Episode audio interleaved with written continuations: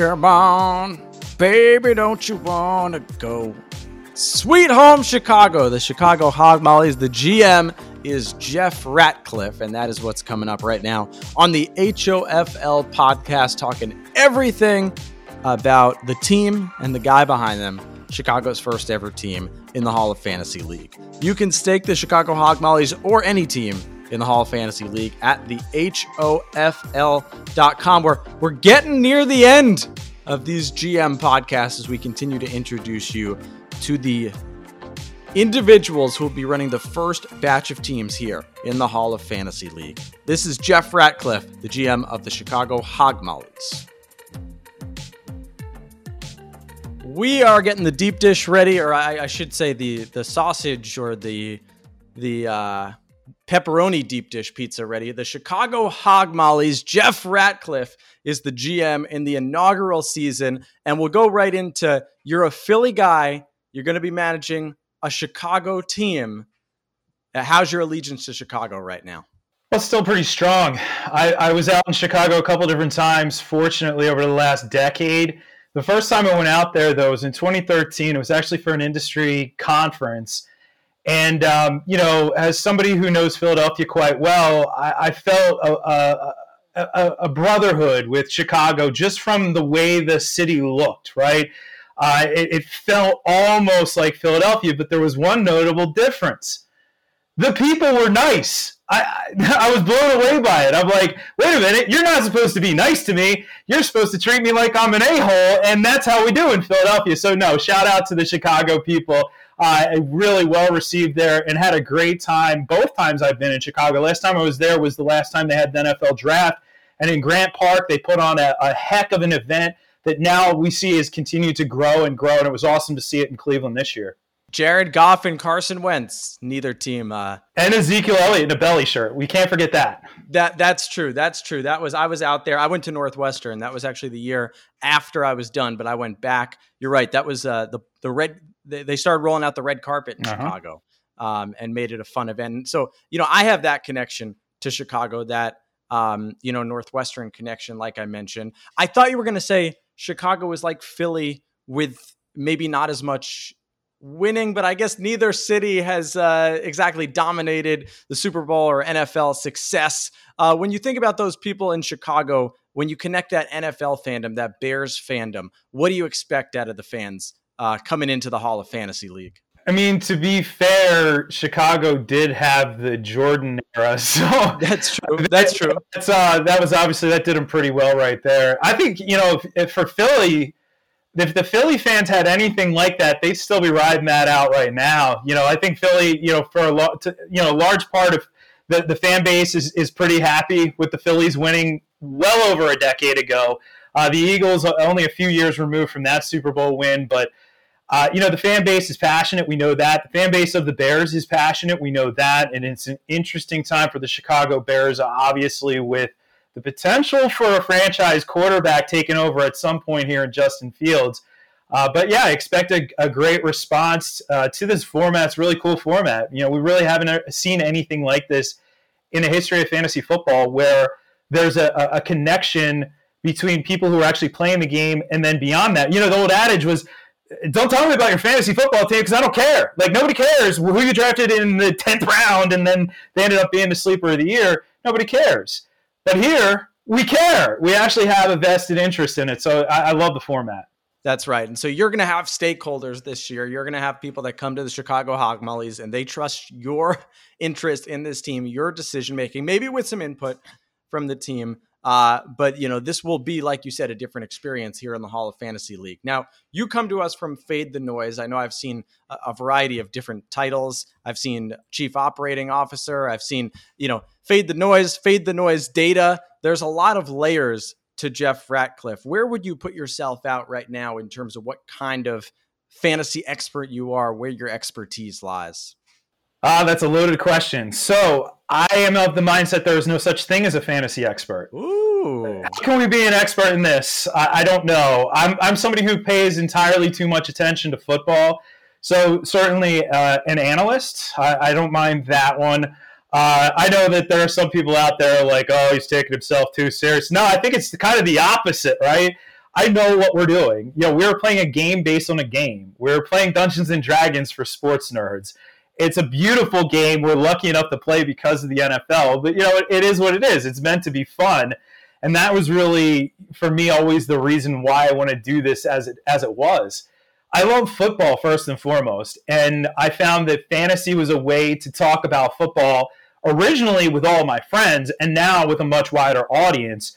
So over at FTN, uh, right now, I mean, for FTN, the website itself, I'm actually the chief analytics officer, which kind of means that I get to do all the fun stuff with numbers and and drive that product. We just released a whole tool suite uh, that we're calling our Fantasy HQ over there. We do have the FTN data product, as you mentioned which if you're a data head, you're a data junkie, and you want spreadsheets galore, we have you covered there. But we have a team of game charters who are charting all sorts of stuff that you don't see in a box score yards after contact from running backs. We're looking at depth of throw from the quarterbacks. We're looking at end zone targets. We're looking at you know zone plays in the run game. We're looking at 11 personnel, 12 personnel, all of that and so much more. So you know if you really love football, you're a football junkie that's that's the stuff you crave, and that's the stuff that we're doing over at FTN. So you talk about starting as as you know someone who just loves football, and I want to get into introduce some people to your past a little bit. Were you the type of person that went right from from college to fantasy analysis, or what was your past life like? No, not at all. Uh, and I do feel bad for the the college kids who are like hey, I want to get into this industry. What do I do? And it's like, I, I don't I, go to grad school, procrastinate, try and get you know published for free, and then work your butt off for five years, make no money, and then maybe you might make it. I, it's it's terrible advice, right? It's not what you want to hear. I, I went to I went to undergrad at Millersville University in Pennsylvania for really two reasons. I ran track and field and uh, I was a jumper in track and field, and I majored in cultural anthropology and they both sort of synced up there. And then by the time I was done, I only ran track my freshman year, but by the time I was done, I did an honors thesis. And my uh, panel, so we had three professors on the panel, said, "What are you doing next?" And I was like, "I don't know." And and one of them said, "Well, you know, you should go to grad school." All right, that sounds like a good idea. Yeah, I could see myself being a professor. All right, let's try that. So I applied to uh, a few grad schools and got into a few of them, but I chose to go to Temple to come back to Philly. And that's where things kind of started for me. I'm, I'm in grad school pursuing a PhD right out of undergrad. It's early 2000s. And um, the second semester I was in grad school, I got a cl- I got offered to teach a class at Temple. Not TA, just right in teaching a class at 23 years old. I literally was like just like a year or two older than some of the students in the class. I had no clue what I was doing and just trying to stay a lesson ahead, of everybody else. And it was pretty painful for the first few years of doing that. But fortunately, I kept getting offered classes. And then somewhere around the, you know, around 2005, I think it was, when I reached out to other schools in the area and got a couple classes offered elsewhere. So then it went from teaching one or two classes a semester to teaching like five. Then I was teaching eight. Then I taught, there was one semester where I taught 13 classes at like five different schools across the entire area. And what I learned from that, you know, and that by that point I was much more comfortable in front of the classroom, but I learned that if you have a subject that can be uh, potentially unapproachable, can be potentially esoteric for a lot of people, and certainly for almost every single student was something they weren't interested at all, and they were just there to fill requirements in terms of the credits they needed to get their degree. You had to be compelling in front of the classroom. You had to tell a story, and really it was just my story of cultural anthropology that would connect with them in ways. And I realized there were some students I would never connect with in a million years but there were students who I certainly did connect with who maybe I wouldn't have if I just went up there and did boring PowerPoint slides. So I learned how to present information and, and talk. And then, you know, as I mentioned, the, the grad school wore on and on and on. I was, uh, you know, doing a, writing a PhD, researching and writing a PhD that took me five years from start to end to, to do. I was in grad school for not for nine and a half years. And like a lot of grad students, I found ways to procrastinate. One of them was poker. I played a lot of poker during that Chris Moneymaker era where everybody was playing in the mid 2000s. I even wrote a little bit about it. I was doing, I was multi-table in six max, you know, playing four to six tables of six max. So it's like decision, decision, decision, decision, decision, decision, and and just doing that for hours on end, just you know, racking up hands. And it was okay, but I wasn't great. You know, I, I made a little bit of money, but I didn't make much money. And fortunately, the that bubble burst and like full tilt, that whole thing happened. And you know, it's it's 2010, a couple years later, and I still wasn't done. I finished in 2012 in grad school, but it was uh, I'll never forget. It was actually roughly 11 years ago, right now, as we sit here in July. I, I was like, you know what? I've, I've loved fantasy football for over a decade now. Maybe I should start writing about this. And I looked to see if there was jobs like, ha, in that era, ha, that's, that's a good joke. Fantasy football jobs. but there was this one job posting. It was for a site called Fantasy DC. So I reached out to the guy who ran the site, just wrote like a brief email and I'll never forget that I have the email still saved because the guy ends up being Mike Clay, who's my good friend now in the industry, best friend in the industry, and now he's at ESPN. And I called him Mr. Clay in the email, which is so hilarious. You know, I'm, I'm older than Mike, and I didn't know it at the time. So I call him Mr. Clay. Uh, he re- responds to me and he says, You know, can I get a writing sample? I sent him a writing sample about Beanie Wells, uh, and then I. Um, what did it say about Beanie Wells? Was it pro or con? I, I was definitely too pro, way too pro on Beanie Wells. Um, but he said, you know, um, I think you're a good fit, but I actually have a better opportunity coming if you can wait about a month. It was like wait till about early, August. And that opportunity ended up being PFF. We launched the fantasy product at PFF. Now, I say we, it was really Mike. I was at the bottom of the totem pole. He had even told me years later, he's like, I didn't think you were going to make it, man. And I wrote like a column a year. So that first year, I used to count the amount of articles. So I was like, now I wrote five. Now I wrote six. Now I wrote seven. And, and I just did it. I, I think I probably stopped at about 50 when I finally was like, okay, well, now it looks like I'm going to be doing this for a while. But every spare second that I had was devoted to that. And it was like a, it was a pivotal point in my life, I think, because, you know, here I was early 30s, had seen some of my friends now kind of locked into their career. I was a grad student. Like I thought I was going to be a professor, but it, I mean, I was just an adjunct. And I decided, you know, that this is this is what I'm going to do for right now. I didn't think I would ever get paid. I remember somebody giving me this like kind of like pathetic look like of sympathy when in 2011 I had said, you know, I don't know, maybe someday this will be a career. And it's like, oh, that's cute. I, I feel for you. Good luck with that kid. And um, didn't make any money didn't make any money. We weren't we were making we were making nothing. Then in 2012, uh, Greg Rosenthal left Rotoworld, and Mike got in at Rotoworld. And the first thing he did was recommend me because I'd worked my way up to being his number two by that point. He recommended me to do IDP. So that was the one thing I did back in the day that I don't do now. Uh, I covered individual defensive players because Mike's the star, right? He was the star. So I couldn't also be the star. So I wanted to stand out in an area. So I decided, all right, well, if I'm going to do this, I want to be the best in the world at IDP.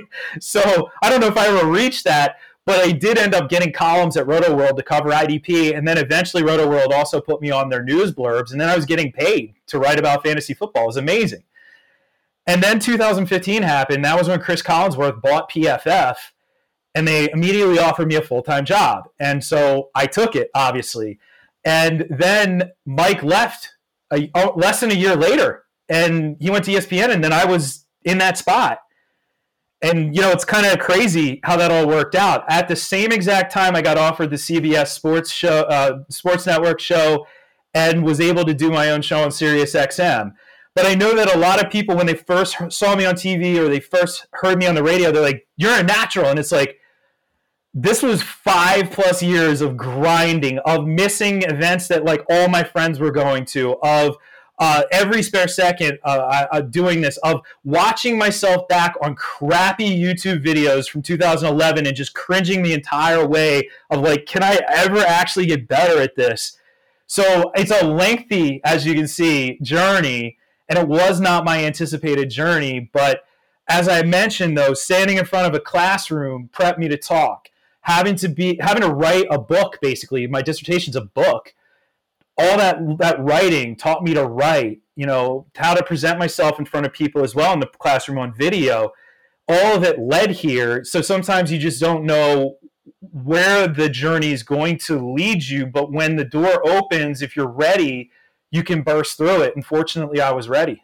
There is a whole lot to unpack there. And I appreciate you sharing all that, Jeff, because I think beyond just, you know, we want on this podcast to introduce um, you know the the potential stakers to all of the teams. And i think that you clearly you know we have people that went right into this business. We have people who've been in this business for 25 years. We have people that have come into this business in the last five years young kids right out of college. And it's a different story but it's also listen people the grind it's right here you know this is a guy who's not going to give up if his team is 0 2 after the first two weeks this is a guy who has gone through like you said we've all anyone in this business, we've had those bad YouTube videos, whether they be 2011, 2005, 2015, pre YouTube, post YouTube, whatever it is. Uh, so you've been a, an, you mentioned an adjunct professor a bunch of different places, mostly in the Philly area. What do those students do they know about your fantasy football life now? Um, some of them do, yeah. Some of them do. Did they know at the time? Uh, one or two did. Uh, not very many, but I did occasionally. I'd have some students come up to me after class and ask me start sit questions in the fall, and I'd just say, you know, I was like, that's you know, that's not here. Like here, I'm I'm in this job because I wanted, you know, I wanted to be professional in that job. I did take it seriously. Uh, the other thing though that I would get is like we literally, my wife and I, well at the time. Uh, so we were married in 2011. So there were part, there was part of the time where we literally couldn't go anywhere without hey, you were my professor, you know, and sometimes I recognize them, but other times I wouldn't because, like I said, sometimes if it was 10 plus classes at the 25, 30 student classes, 300 students a semester, twice a year, plus summer classes, occasional winter session classes. Like there are thousands of kids who took my class and I wouldn't recognize them, but that doesn't really happen anymore. I do have a couple who follow me on, on Twitter, uh, and uh, I'm sure that we had that. But there's also the other Jeff Ratcliffe that people might be aware of. So Jeff Ratcliffe was the number one pick in uh, whatever the Major League Lacrosse, I guess is what it was called, in I think 2000. And uh, he was he's he still is he's Canadian and he played for the Philadelphia Wings. And a lot of people thought that that was me. Now Google thinks that's me because it's his Wikipedia page, but my picture. So if you happen to Google me, I did not actually play professional lacrosse. I am not from Canada. My nickname is not the Rat. Uh, none of those are, are correct, but he spells it the exact same name. Apparently, he knows that I exist as well. I've, I've heard through the grapevine. Jeff, do not draft Chris Hogan this year. He is not playing in the NFL. He's already traded too from his other his team. He's traded once in that lacrosse league. Great story though. 7-Eleven, man, always open. so so don't now uh, there's a couple things there. Your your wife, first of all, I can't imagine what she was thinking during this career change. And two, did you notice a distinct people recognizing you as my professor? To hey, I saw you on CBS. I hear you on on Sirius XM. Could I ask you a fantasy question?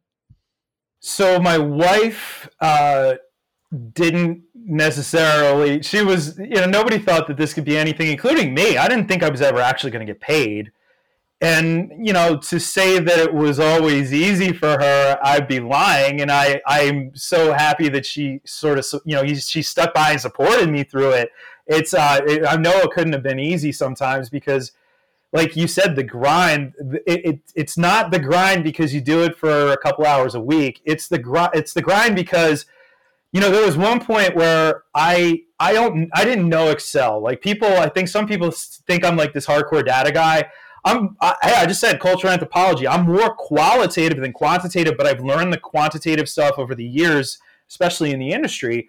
But I didn't know Excel at all when I started in the industry. And there was one point where uh, PFF, when we were in the early days, we needed IDP projections.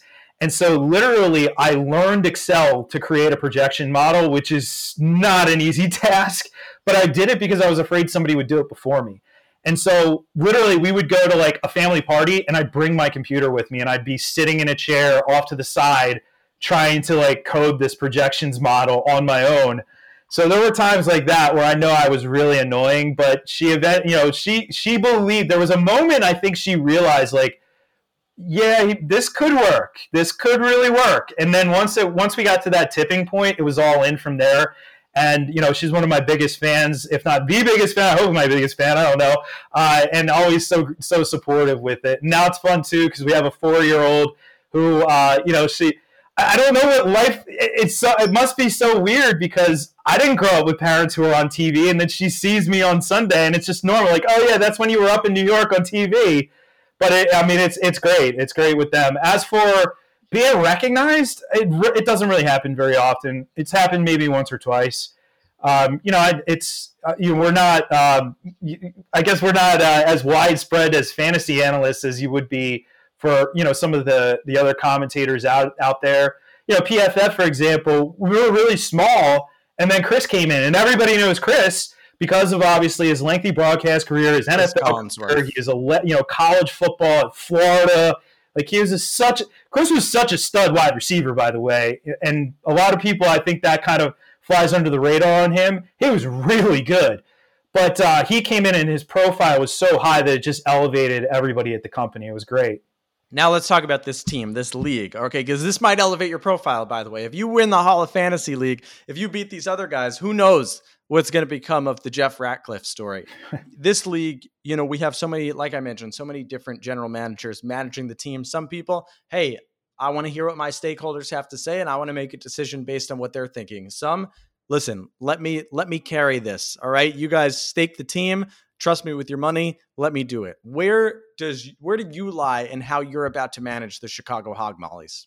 Well, to quote uh, Bill Parcells, if I am going to cook the, the meal, I want to shop for the groceries as well. I think I'm probably more of that mindset. I'm open to feedback with any anything I do, but generally speaking, I, I mean, I've, I've been in, I can't even tell you how many leagues for the last 22 years, I guess it is.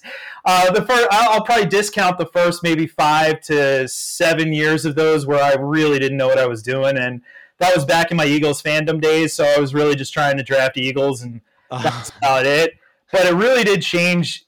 No, maybe it was like 03, 04. Too many Correll Buckhalter picks, or uh, guess so, or Deuce Staley, guys like James that. Thrash. Oh, that was when they had James Thrash and Todd Pinkston, and it was so it was Stinkston and Trash, as the the Philly fans called them.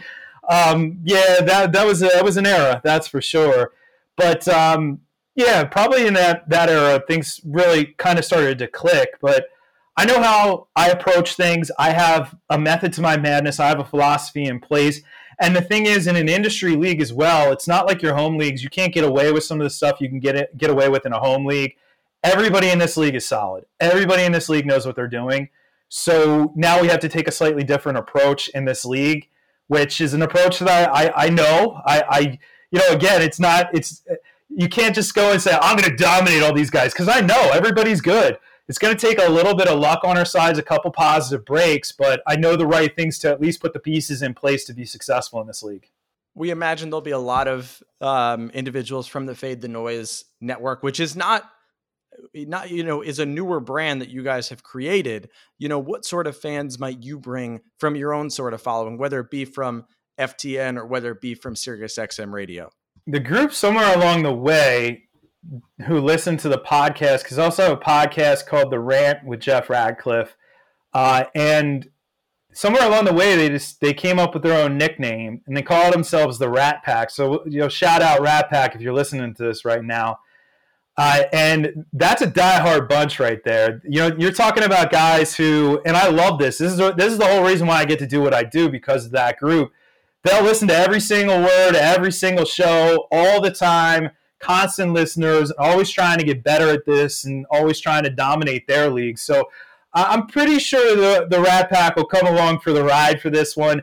And yeah, definitely the FTN Nation. Like you said, we're new. Uh, we just turned one year old on July 7th, which is hard to believe also even more difficult to believe is we launched a sports company in the middle of a pandemic when no sports were going on while we were building the site. Literally no sports in April and May last year. Well, May is when it came back, uh, and then June. Oof. But it's been great. And that group is growing and growing and growing. And it's a diverse group. It's not just the season long crowd. We got some diehard DFS folks in the FTN Nation. We have some just straight up bettors as well because we cover all three areas over there at FTN. So, yeah, those folks will come along for the ride, I'm sure, as well. When you think about this league, you know, all of the, uh, the fantasy world that you were a part of back when you're being a professor and fantasy starting to grow and like you said no one thought of it as something that you know you could make money as an analyst on but it continues to grow and this league will add a, a different element to things. It will add staking. Will, we will have the best experts going head to head. How does it change the fantasy world? Well, that's a great question. You know, the one beauty to fantasy sports is evolution, uh, and that evolution has has played out in a fairly dramatic way over the last decade.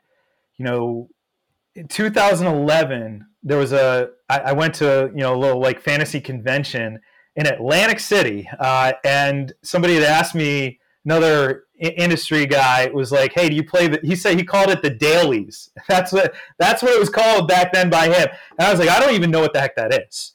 And he said, "Oh, it's cool. You know, you go in, like you put a, lenses, right? The dailies. Yeah, that uh... a, yeah, we, we put a you put a lineup in, and you know, he's like, you play 50-50 and you can win your money, double your money up, or you lose your money. You know, basically, a real brief way of describing it.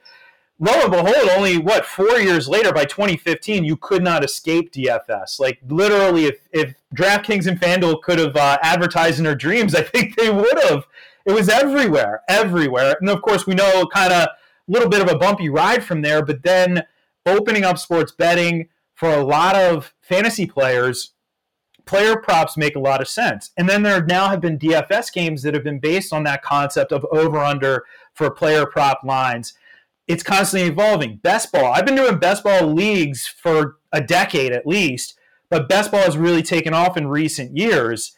So we're continuing to push the envelope, and that's where something like this comes into play. There are a lot of folks out there who, you know, they work full time jobs, they have families, they don't have a lot of time to dive headlong into the research and do all the stuff to manage multiple teams. And this gives them an opportunity to get a piece of a team from somebody who does have that ability, right? Now they have a vested interest in this space where before this they didn't, they couldn't you know, and, and maybe if if they invest wisely, uh, they you know the, then it works out for them in the long run as well. Because that's what I mean. At the core of all of this, yes, we could say we all play for the love of the game, but let's be honest, there's a financial component to it as well, and and that and that's a good thing though. It doesn't have to be a major million dollar component. I always say with like live in-game betting, people are like, oh, I don't know about that. Hey, just do a dollar here and there. Just makes things just a tad more interesting.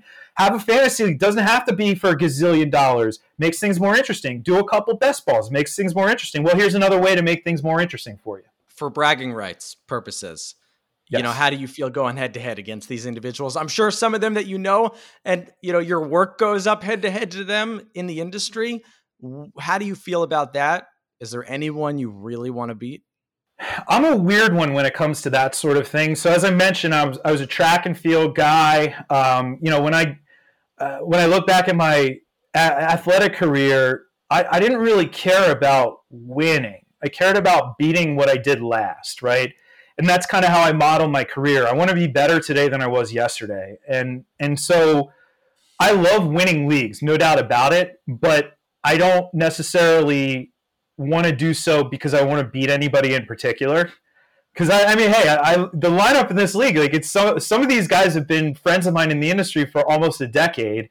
Like, I, I don't know, I don't think about it that way. But then at the same time, to have the, the title, well, that's just you know, that's that's like uh, again, I, I was better than I was last year if I won the league. So I look at it that way. I'm not one to like talk trash or anything like that you know, it's it's the old like look at the scoreboard. That's kind of the that's the all time best rebuttal to any trash talking. You don't really even have to say much if you're winning. It, the trash talking has done itself. It's done the job itself. So no, nobody in particular. I know it's it's kind of weird. Even on the golf course, I don't care about beating anybody else. I just want to shoot better than I shot the last round. So that's kind of the way I view it. The question that we have to end on is why stake the Chicago Hogmollies? Because uh, you're going to get a stake of a team from somebody who knows exactly what they're doing in this format as well. It's a fun format. You know, we got slight a couple wrinkles from your traditional standard format. So I'm going to go out there. I'm going to be aggressive. I just mentioned like the golf analogy. Well, I'm going to grip it and rip it in the draft. I draft for the highest possible ceiling. I don't draft safe because safe is going to safely finish you in third or fourth place in this league. So I'm going to be aggressive, shooting for high ceiling players. And then in the week, though, I'm not going to do anything crazy. Once we get into the season, if you're aggressive, well, you can certainly shoot yourself in the foot. We're going to play it close to the vest. We're going to make the smartest possible decisions throughout the course of the season, attack the waiver wire when necessary, and really go after this league. So I think if you want a piece of something like that, that you're going to follow a very exciting team who is is going to try and make the highest possible percentage plays every single week, then you want a piece of this squad. The Chicago Hogmollies will grip it and rip it. Bryson D. Jeff Ratcliffe, I guess we got over here. Jeff, good luck with the season and appreciate the time. Thanks, Jeff. The professor, Jeff Ratcliffe. He's the GM of the Chicago Hogmollies, who you can stake at thehofl.com. You can do that today, tomorrow, whenever you want. If you like what you what you hear here, on the HOFL podcast. You can subscribe or you can leave us a rating, a review, whatever it may be. You can follow us on social at the HOF League. This is Jeff Eisenband. We have a few more GM podcasts to go, and then the draft coming up soon here at the Hall of Fantasy League.